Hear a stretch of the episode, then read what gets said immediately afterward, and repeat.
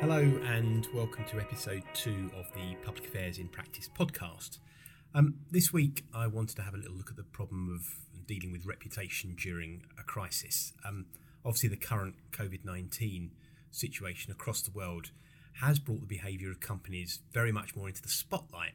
Um, there are good and bad examples, but the key lesson is that decisions made during the current coronavirus outbreak will impact on an organisation's reputation well beyond the end of it.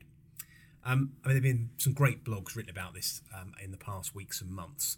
Um, in particular, Alastair Campbell did a very good one about reputation management and, and government communications. Um, but I agree with Jenna Keeley, who was uh, writing on the PRCA website when she talked about a reputational risk coming. And we've already seen examples of this, and critically, from a public affairs perspective, politicians are taking notice and getting involved. The actions of organisations are generating poor relations that will see them uh, we have deal with consequences well beyond the current uh, crisis. And if we look at a couple of examples, hopefully that will start to show this up. So, in the UK, if you look at the issue of, um, or the example of Sports Direct, their decision to try and argue that they were an essential retailer uh, went down really badly and government ministers said so as much uh, in the media. And then there were queries over whether they were going to pay their staff, and also stories about their own brand products being doubled in price. There are examples in the States of similar uh, issues in the tech sector as well. Uh, another example here in the UK uh, is with JD Wetherspoon, the, the pub chain. Um, it initially announced that it had about 40,000 staff that wouldn't be paid until it had been reimbursed by the government under its business support scheme. But then, after receiving a letter signed by nearly 100 MPs, the company reversed its decision. Now, whether those in the supply chain will be paid uh, is, according to some of the stories in the media, still a bit unclear.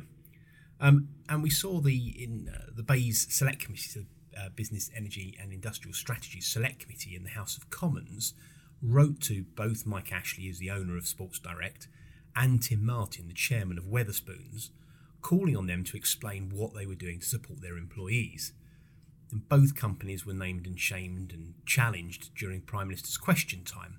So the political spotlight has been brought onto them. And this issued, uh, sorry, this led Mike Ashley to issue uh, an open letter of apology in a sort of a classic non apology type way. And I'll just take a second to read out some of what the letter said. I thought it was necessary to address and apologise for much of what has been reported across various media outlets regarding my personal actions and those of the Frasers Group uh, business. And towards the end of the letter, he said, I am deeply apologetic about the misunderstandings of the last few days. We will learn from this and we will try not to make the same mistakes in the future. So the letter is actually quite unclear about whether the company is really sorry for what it has done or simply for the way in which the media has carried the story. Now, the letter was, though, carried uh, you know, online on the BBC media under the headline Coronavirus, Mike Ashley speech marks deeply apologetic speech marks for blunders. So, in that sense, it had its desired effect. But you can also look at examples uh, such as Elon Musk's uh, tweets. Um, there was a TikTok uh, video from the chief executive of Harrods, and even early on the outbreak, the sort of uh, joke uh, Snapchat video posted by the footballer Dele Alli. Um, in his case, there appeared to be an immediate appreciation of the damage he had inflicted on himself and his club, Tottenham Hotspur. And the video seemed to mock an Asian man and make light of the coronavirus outbreak. The video was swiftly removed, and Alli issued an apology on Weibo, the Chinese, Chinese social media platform.